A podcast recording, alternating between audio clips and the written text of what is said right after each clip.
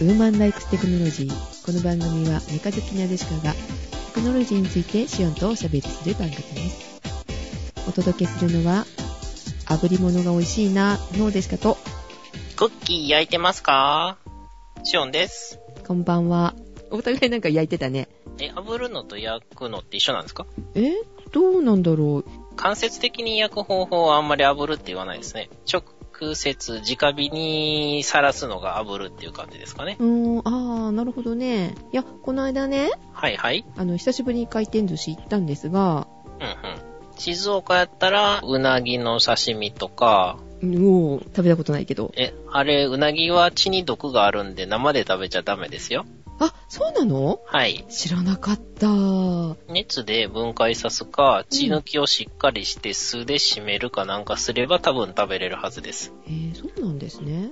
はい。で、まあ、うなぎは乗ってませんでした。あの、安い100円の、あの、くるくる回るお寿司なんで、あはは。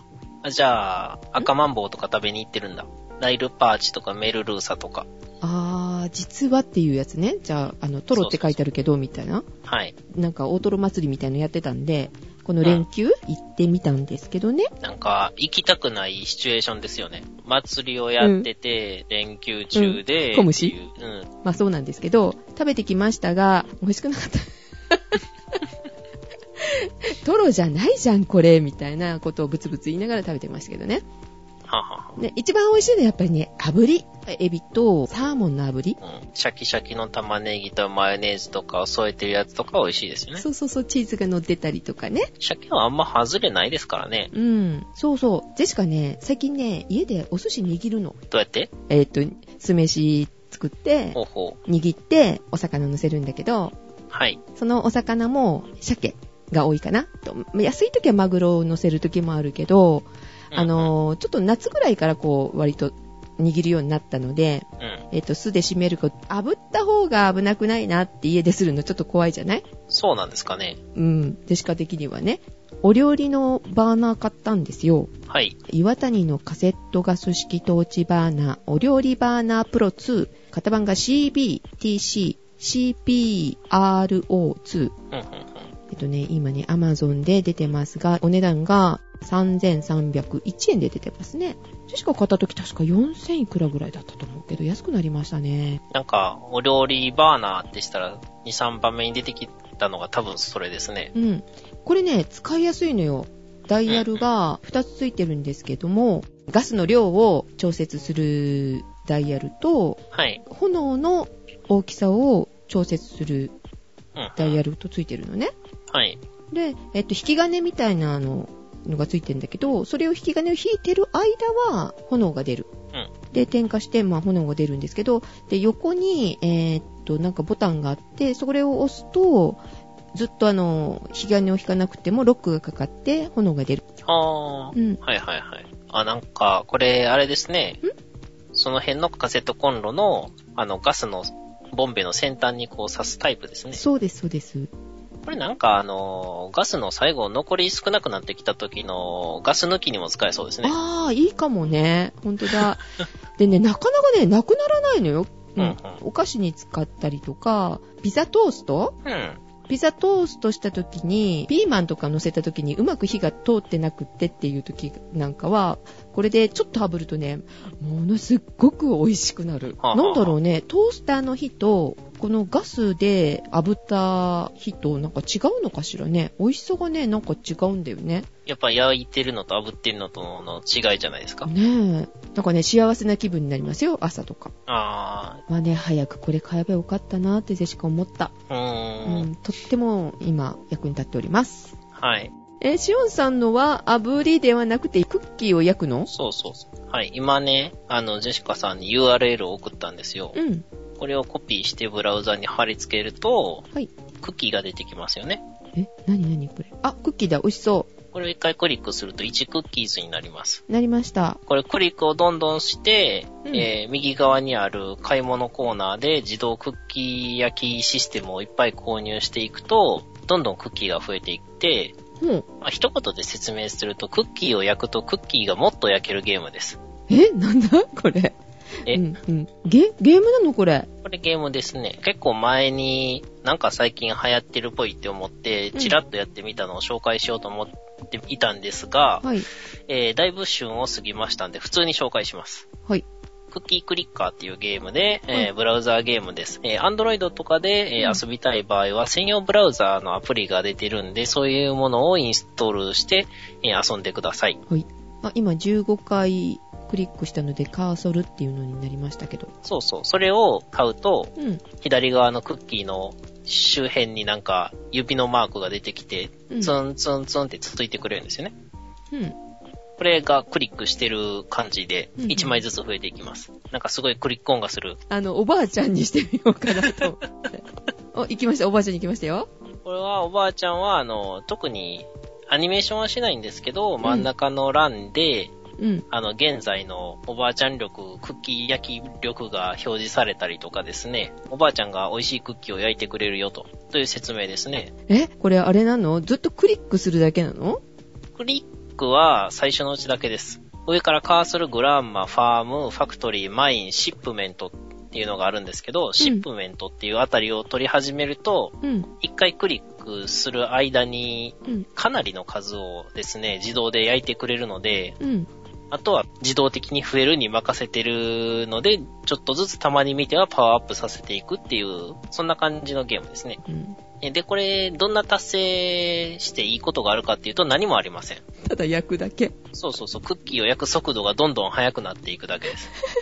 それが流行ってるのなんか、まあ、今はもうだいぶ過ぎてますけど、この間のアップデートで、あの、パンプキンクッキーかなんかが出てきて、ハロウィン仕様になってましたねう。ーん。ちなみに私の今の秒間に焼けるクッキーの数が、8867億1872万7854.7クッキーが秒間に焼けます。うわ、すごい。やっていくと、どんどんすごいクッキー焼き器を手に入れれると。えーおばあちゃんの次からあの説明がおかしくって、うん。ファームっていうのはクッキー農場で、あのクッキーの種からクッキーを栽培しますと。うん。えーファクトリーがあのクッキー工場ですと。うん。でっかいクッキー作りますとよ。うん。で次、マインっていうのはあのクッキー鉱山ですね。クッキー掘り出します。ああ、工場ってなってる。ううんん。マインは鉱山。うーん。えー山に入って、あの、ツルハシで持ってあのクッキーを掘ってくると。うーん。で、シップメントは、えーっとですね、別のクッキー惑星からクッキーをパクってきます。はあ、あ、地雷っていうのは何え、だから、それはマインは鉱山ですね。あ、鉱山のことなのね。そうそうそう、クッキー鉱山。うん。シップメントは宇宙船。うん。次が、アルケ、アルケミラアボル。ラボ。うん錬金術研究所です。ほえーこれの説明はですね、turns gold into cookies。つまり金をクッキーに変 えます。う。やだ、クッキーが金に変わるならいいけど。 金をクッキーに変えます。あはい。えー次のポータルは、えーうん異次元への扉ですね。はい。えーっと、クッキーバースへの扉を開けます。だんだん怪しくなってくるよ、次が。タイムマシーンですね。うん。えーこれはですね、あの、説明文を見ると、えーまだ食べられる前のクッキーを過去からパクってきますと。タイムマシーンで。 悲しい、それ、食べる前になくなっちゃってるのね。はい。えー最後がですね、今のところ最強のクッキー焼きマシーンが、えーアンチマターコンデンサーですね。半物質コンデンサーって書いてある。クッキーに宇宙に半物質を凝縮って翻訳されてますけど、何ですかコンデンセズ・ザ・えー、G か。G アンチマター・イン・ザ・ユニバース・イントゥ・クッキー。まあ、宇宙の半物質をクッキーに圧縮しますみたいな感じ ですね。 これ考えた人は頭おかしいし。あの、シュールさも多分受ける要素の一つなんじゃないですかねう。んなるほどね。はい。例えば、クリックだけで200万クッキー焼いたよとかっていうので、うん実績が解除されて、うん。クッキーを焼く速度がプラス何パーセントになるとかっていうものを変えたりとかね。うん。まあ、そういったいろいろな要素もあります。うん。まあ、まだ知らない人は、まず、このゲームをやっても何もいいことがないっていうことは、あの、肝に銘じて、ちょっと遊んでみると楽しいかもしれません。スクリーンセーバー的な感じでずっと置いとくのはいいかもしれない。ああ、そうですね。えっ、と、あと最後の方で、あの、グランマが、あの、おかしくなっていくんで、うん。それはまたゲーム中盤以降のお楽しみということで、わかりました。お最初美味しいネタこれ。いし、おいし、うん、クッキーの美味しいネタかなうんはい。いや、もっと美味しいネタがあるじゃないですか。おめでとうございます。 あ、はい、ありがとうございます。ご当地バーガー日本一にね、淡路島オニオンビーフバーガーが決まったと。すごーい。おめでとうございます。ありがとうございます。食べたことないなえ、な、ないのぁ ないですね。えっと、これ、鳥取でやったみたいね。あ、そうですね。鳥取バーガーフェスタ2013全国ご当地バーガーグランプリというのが、うんあの、10月の半ば、13日、14日に開催されてたようです。うーん。3回ぐらいね、食べに行ったことあるんですけど、うん。オープンしてる時間帯にたどり着けたことがないです。あー、なるほどね。はい。えー美味しそうよ。玉ねぎ、トマトソース、玉ねぎカツ、オニオンチップ、オニオンスライス、オニオンピクルス。オニオンピクルスって、ああ、そうか、ピクルって漬物っていう意味ですもんうね。ん。そして、甘辛く煮た高級黒毛和牛の淡路ビーフが入ってるって。う贅ん。沢。淡路玉ねぎだけでも美味しいのにね。そうですね。玉ねぎのステーキとかありますからね。ねえ、淡路ビーフもついてんだよ。すごいね。で、価格が600円。なんかこう、見るにつけて、なんで空いてる時間に行かんかったんやろうって、こう。 これね、あの、他にも、この辺に、その、青島カレーっていうのもありますんでう、ーん道の駅渦潮でしたかね。はいはい。うん。まあ、ぜひ、あの、その辺のも調べてうん、行ってみてください。美味しいネタでした。っていうか、美味しいネタって別の番組の話というか、コーナーじゃなかったでしたっけでは先ほどクッキーが出たので、クッキーにはコーヒーが合うよね。えクッキーね。うん。食べながらコーヒーでしょう。紅茶かないや、いつもうん。クッキー食べるときは、だいたい多いお茶濃い味とかですね。え、家でコーヒーとか入れない自分で飲むためには入れないですね。そっか。会社では入れますけど。あの、ジェシカはね、コーヒーを入れてから会社に持っていくのね、いつも。水筒に。んなんか車のカップホルダーにガショって入れてこぼさへんようにあの運ぶみたいな。あー、スタバかなんかのを持っていくみたいなじゃなくて、そうそうそはい。あ家であのドリップしたものを持っていくんですけど結構、は朝ねバタつくのよねペーパーフィルターで入れるんだけどはい。コーヒー入れたり、えっと紅茶入れたりハーブティー入れたりとかって3種類ぐらい持っていくんだけどえっ、と、それを朝にいっぺんに3種類入れるってことですかはそうそうそう3本ぐらい持っていくのねあ、はあはあ、そりゃ忙しいわ。うん 忙しいのよ、はい。で忙しいのでコーヒーメーカーに買ったらいいなとは思ってたのずっとこう、今回ですね 我慢しきれず。そうですね血迷いましてはい。血迷ったっていうかね、アマゾンのタイムセールを夜中の12時を過ぎると、いつもチェックするのよ。それ罠ですよ。そうなのよ。あのね、深夜はね、うん判断力が鈍る時間帯なんで、それで、あの、コーヒーメーカーが出てたんですけど、えっとね、1万5千円ぐらいのが6千円ぐらいで出てたんで、それは、うん、買いだわと思って、ポチったんです。はい。で、これ、ラッセル・ホブズのコーヒーメーカーだったんですけど、はいはい。ヘリテージというシリーズのコーヒーメーカーでした。ヘリテージ、なんか聞いたことあるな。あの、タイマーがついてるのね。はい。あの、ジェシカに今までコーヒーメーカー、メリタとか、はい。まあ、東芝だったりとか、そういうものも持ってたんですけど、タイマーがついてるのって、今まで見たことなかったのね。え、6時間タイマーとか2時間タイマーとかですかうん、でなくって、その時間になったらコーヒーを入れてくれるっていう。もう完全な、あの、時刻同期式のやつってそことうそうそう、24時間。はい、です。はいはいはい。何時間後にできるとかじゃないやつですね。うん。で、7時だったら7時に、ちゃんとコーヒーが出来上がるっていう感じのなんですけど、うんうん。うん、そのタイプだったんですね。はいで、まあ、ポチりました。朝になって、ちょっと我に返って、まあ、安いには理由があるって言うじゃないですか。まあ、基本ですね。うん。実は、その、デシカがポチったのは、型番が古かったんですよ。うん。で、新しいの見ると、すごいスタイリッシュになっててかっこよくなったの で、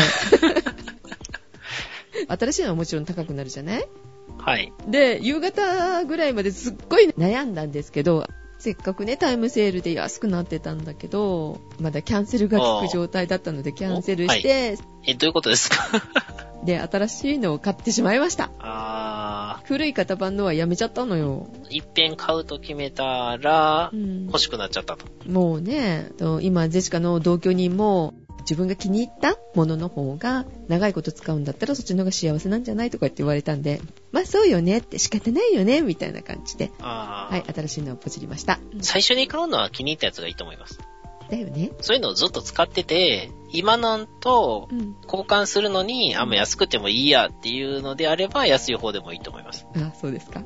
そうそう。最初に買うのは気に入ったやつが一番いいと思います。うん。あと、あの、気に入ったやつを買った後のコツは、あ、買った後のコツですよね。うんえ絶対に後であの、価格をチェックしないこと。でしか絶対しちゃうんだよ ね。で、ショックを受けたりするんですけどね。はい。はい。で、えっ、と、ちなみにですね、このヘリテージコーヒーメーカー、ラッセル・ホブズのなんですけど、はい。色がブラック、クリーム、パープルとありまして、はいはい。パープルを買いました。ブルー、いいですよね。綺麗な色でした。で、まあ外見もすごいいいんですけど、フィルターがね、ペーパーフィルターをセットすることもできるんですけど、もともとついてるパーマネントフィルターっていうのがついてて、それはペーパーフィルターをつけなくても、そのままコーヒー豆を入れたら、そのまんまでいけるのね。はい。経済的なんですよ。あーフィルター分だけ。そうそうそう。洗うだけでいいので。うん。コーヒーってなんか、あの、フィルターもいろいろあるみたいですよね。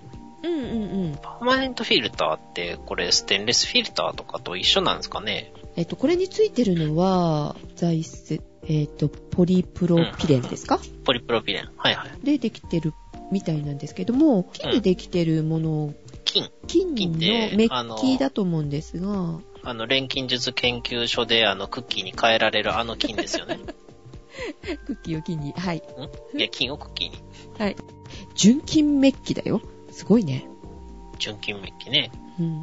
お、書いてある。ゴールドフィルター。 3675円。思ってたよりは安い。うん。あのね、ゼシカも持ってるのよ。金メッキじゃなくって、ステンレスはいはい。の分で、カリタかメリッタのこういうフィルターあるんだけど、ペーパー入れなくてもいい、こういうゴールドじゃないステンレスフィルターですかはい。ただね、細かい粉が、やっぱり下に落ちちゃうので、うん。下の方のコーヒーはなんか飲めないかな。うーん。ペーパーフィルターがその辺がね、いいかなと思うんだけどね。まあ、ある意味ペーパーフィルターは毛羽立ってるんで、それがピチャッと粉をくっつけますからね。で洗う時にすっごいコーヒー粉がね、綺麗にゴミに捨てられないから。集めといて、あの、庭に巻くとかね。うん、あ、そうね。まあ、難しいとこですね。あと、1.8リットルの大容量です。誰が飲むの12カップもと思うんだけど。 1日のカフェインの摂取量の目安っていうのがありまし て、い。 500ml ぐらいまでにしといてください。はい、そうですね。だから、えっと、3人分ですね、最大やれば。はうん。い。そうなんだけど、まあ、これね、2カップから入れられるのよ、とりあえず。はい。うん。なので、えー、2カップから入れて、まあ、普段は今、5カップぐらい飲んでるかな。 3倍ぐらいまでにしといた方がいいと思います。そうですね。わかりました。ははいい。カフェインも取りすぎると、いろいろまずいことが起こるんで。適度にってことですね。はい。はい。あ、そうそう。それでね、はい。これ、5カップとか入れると、ちょっと薄めに出ちゃうのよ。ほう、ほなので、アロマボタンっていうのがついてて、う。アロマうん、アロマボタンっていうのが、まあ、ついてるんですけど、名前がね。はそい。のボタンを押すと、濃ゆく出てくれるの、コーヒーが。だから、お湯がちょっと、ななんだろう、ゆっくり落ちるのかな少ないのかな注ぐときに。おーといほう電子制御がついてます。そうアロマってなんか謎ですね。うん、香りがってことなんでしょうけど、香り濃いめとか、うんそういうことなのかな。うん、よくわかんないですけどね。5カップ以下のコーヒーを出すときにはそのボタンを押してくださいねっては書いてあった。うーん。あの、これなしに逆に私今入れてないのでわかりませんが、はい。薄いっていうことだからはないですね。えっ、と、ボタン押してればとりあえず。そうですね。じゃあ今度は、あのー次回までに3日ぐらい連続でボタンを押さずにやってみてください。わかりましたが、もう一つしてみたいかなと思います。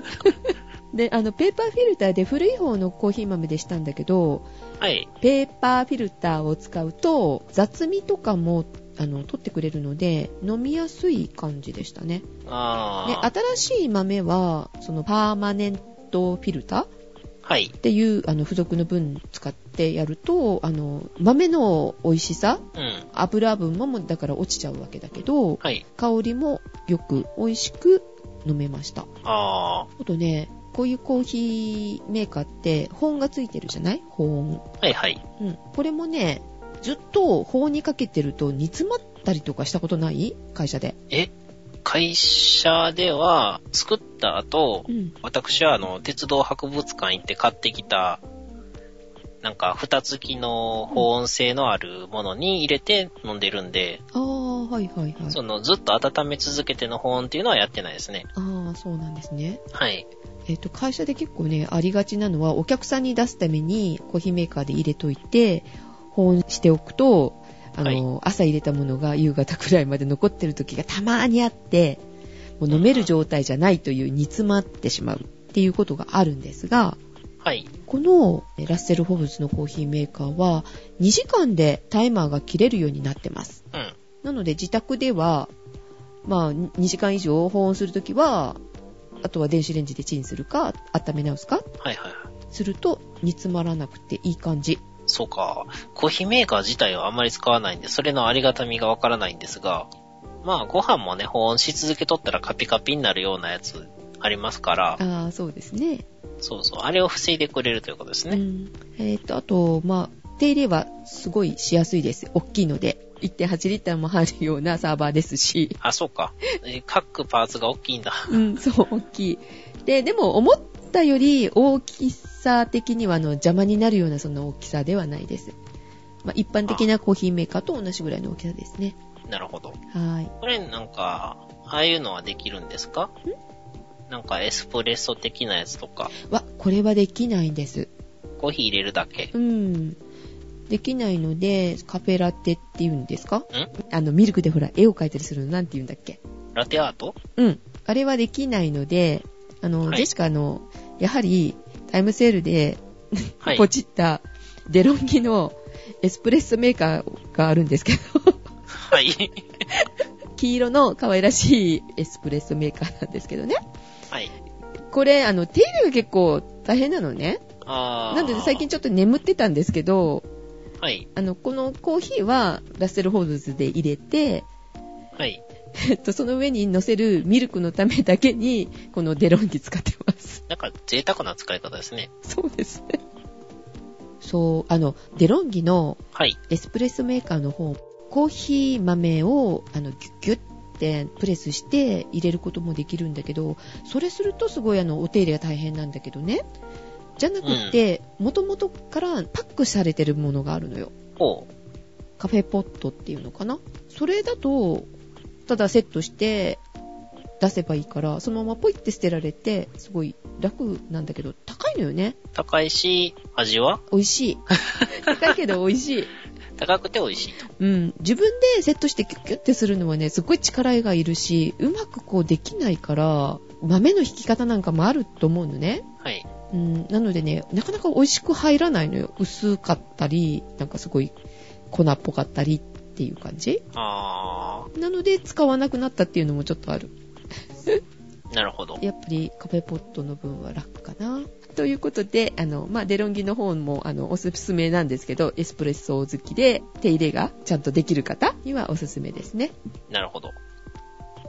というわけで YMAX2 プラスがサービスインしましたね。 10月の31日からでしたっけ ?11 月1日じゃなかったよなんねで。31日なんでしょうね。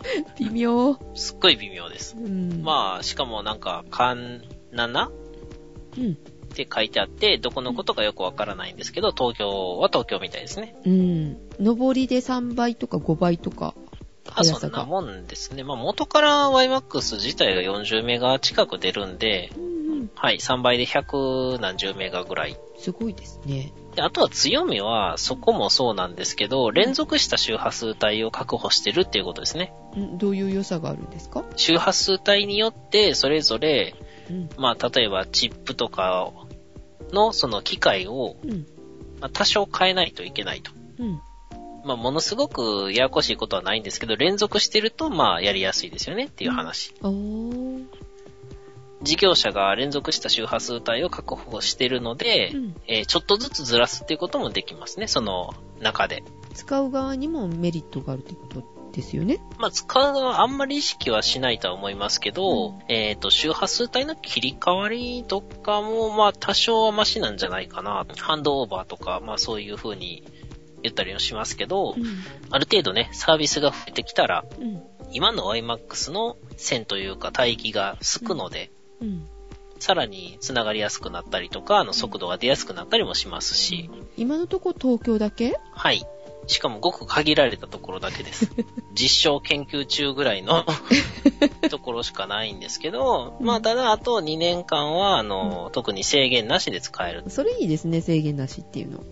はい。はい。まあ2年後から制限がかかるみたいですね。でも、あの普及する前ってことだよね、2年後。そうですね。いわゆるうん全国に普及した頃には、 あの、制限と一緒にやってくるみたいな感じなんで。ただ、そうですね。あの、2プラスも、その、最初 YMAX2 が出るという噂やったのをうん捨てて2プラスにしたんで、だいぶ思い切った方向転換してますね。まあ、方式が全然違ってたんですよ。一言で言うと。そうなの。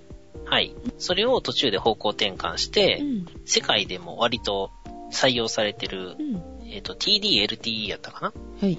ていうのに方向転換をしましたと。うん。それもあって、まあ、いろんなところでチップが調達しやすいとか、世界展開しやすいとあか、ー例えば、よそで発売してる機種だけを借りてきても使えるとかね。うん。多少、あの、日本用にカスタマイズして使えるとか、そういったメリットがあるんでう、ん。まあ、端末代がお安くなったりとか、いろいろメリットはあります。あ、いいですね。まあ、それに合わせてということでもないんですけれども、えーウィルコムの電話にかけると、うん。えー急になんか、ププープーププープーとかってなり始めましたね。なんてなんかね、今年から MNP ができるじゃないですか、ウィルコムも。うん。それで相手の回線がウィルコムとわかるように、なんか、頭に鳴らしてるみたいですね。へえ。これ今のところやってるのって、ソフトバンクぐらいうん、じゃないですかね。ドコモはないですね。うん。ソフトバンクはププププププーですよね。うんうんうん。でウィルコムはププププププーですね。あ そう。聞き分けができますね。いや、あのーこれね、何かっていうと、あの、モルス信号です。ほー。モルス信号のあの、ウィルコムの頭文字の W が、プープープーなんですよ。へえ、そうなんですね。はい。で、そのうちね、ドコモがやり始めたら、 D? D は、プーププ、プーププーですね。au の絵は、プープー、プープーですね。 紛らわしい。 えっとは、い多分、事業者の中で、えー一番わかりにくいのが e モバイルですかね。んうん。 e モバイルはプ、あ、そうなの。E ってそうなの。あポチ一つです。わ私もモールス全部は覚えてないんですけど、とりあえずあの SOS だけはあの出せるように覚えてましたね。 えー、すごい。いや、SOS だけとりあえず覚えてればなんとかあの使える時には使えるだろううと。ん、うんまあまあそうですけどね。うーん。はいでも今ので E と、A と、えーっと、S S とだから W。そうですね。あとねドコモの D も。な、なんでしょうね。ドコモとディズニーモバイルが被るなとかいろいろ考えながら。あの、どうやらそうやって音も出るようになってきたんで、もしかしたらさらに増えてくるかもしれないですね。うん。あ、そうだ。YMAX2 プラスで言い忘れてたところが、なんかね、au の 4GLTE と、うんあのー割とサービスを近しくしてるので、KDDI グループですから、うんうんでそっちを使うと制限は入るみたいです。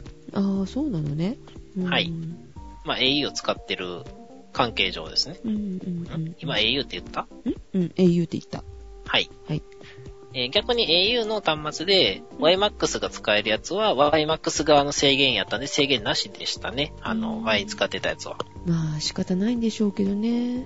あれ何なんでしょうね。総務省あたりから制限しろって言われてるんですかね。混み合うからいや、結局パケット通信料とかって無制限にするとう、ん。あの、1割とか1%のユーザーが、うんあの、全体の体の、あの、半分とかを持っていくとあーか、そういう風になっていくんでう、ん。なんかヘビーユーザー対策ですよね。完全無制限だったら、安い回線で契約しといて、家の電波の入りのいいところで普通に家の通信回線として使うとかってやり始める人が出ますよね。うん。そんで、あの、常に通信させてたら、どえらいことになると。うん。うん。特に今は PC だけじゃなくてね、いろんなもので通信できるようになってきてますんでね。そうですね。まあというわけで、あの、また通信業界も、えー、戦国時代の様相を呈してきましたんで、どこがね、あの最終的に、あの、勝ち残るかっていうのを生温かく見守りたい と思います。はい。はい。ということで、お届けしましたのは、ジェシカと、シオンでした。ではおやすみなさーい。おやすみなさーい。